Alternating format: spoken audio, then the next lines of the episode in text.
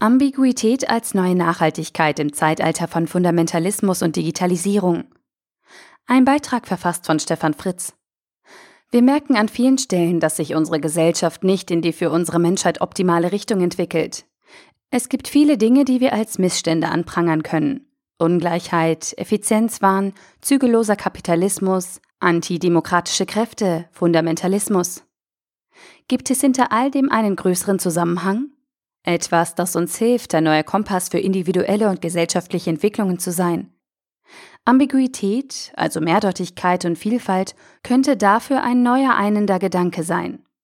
In seinem Buch Die Vereindeutigung der Welt über den Verlust an Mehrdeutigkeit und Vielfalt führt Islamwissenschaftler Thomas Bauer uns in eine unbekannte Denkwelt ein, über die wir unser Zusammenleben neu definieren können.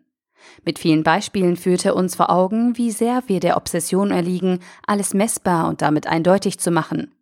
Nicht nur in Schule und Wirtschaft, sondern auch in den ehemaligen Rückzugsgebieten von Vielfalt wie Kultur, Religion und Philosophie hat in den letzten 200 Jahren eine stetige Zunahme der Intoleranz gegenüber Ambiguität stattgefunden. Bauer zeigt uns anhand unserer Geschichte und an vielen Lebensbeispielen unsere eigene Welt, in der Vielfalt, Komplexität und Pluralität häufig nicht mehr als Bereicherung empfunden wird. Auch in der Musik und Kunst gilt, endlos viel Bedeutung führt zu Bedeutungslosigkeit. Bedeutungslosigkeit ist ebenso wenig vieldeutig wie nur eine einzige Bedeutung.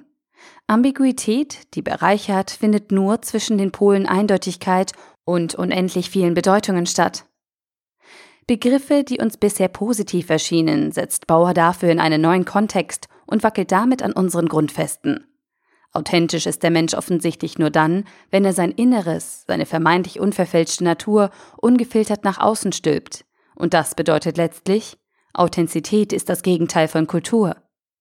Und irgendwie wird schnell klar, dass wir mit unseren stetigen Optimieren und Auslagern von menschlichen Denkprozessen an Maschinen die Welt genau in die falsche Richtung vorantreiben. Wir machen sie immer vorhersehbarer und eindeutiger.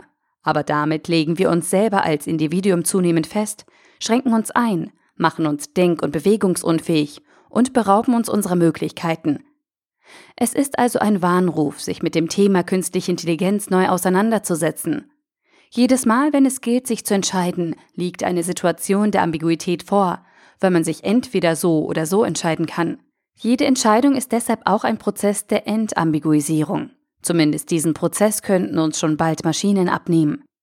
Dabei haben wir mit dem europäischen Humanismus Bauers Meinung nach ein gesellschaftliches Konzept der autonomen Erkenntnis und der freien Entscheidung. Das Prinzip der Verantwortung und das Recht der Gesellschaften, gemeinsam über ihr Geschick zu bestimmen. Bauers Vorstellung eines von Technologie gesteuerten Menschen dagegen ist griffig und verstörend. Ideal ist der schwitzende, authentische, ambiguitätsfreie Maschinenmensch, der selbstoptimiert im kapitalistischen Verwertungsprozess völlig effektiv funktioniert. Wem dies keine attraktive Zukunftsperspektive ist, muss nach einem Gegengift suchen, das Ambiguitätslust steigert. Das können wir aber nur als Individuum, dem Ernsthaftigkeit und Respekt zuteil wird. Respekt vor der Natur, vor Mitmenschen unterschiedlicher Herkunft, Religion, Neigung und Fähigkeit, vor künstlicher Kreativität, wissenschaftlichem Erkenntnisstreben und politischem und gesellschaftlichem Engagement. Ein tolles Werk über reduzierte Ambiguität und die sich daraus ergebenden Konsequenzen für uns und unser Leben. Ich bin begeistert, welche Komplexität und welchen Einfluss der Ambiguitätsgedanke auf uns nehmen kann. Große Empfehlung. Thomas Bauer, Die Vereindeutigung der Welt, über den Verlust an Mehrdeutigkeit und Vielfalt. Was bedeutet das alles? Erschien im Reklam Verlag, 104 Seiten für 6 Euro oder als Kindle-Ausgabe für 5,49 Euro.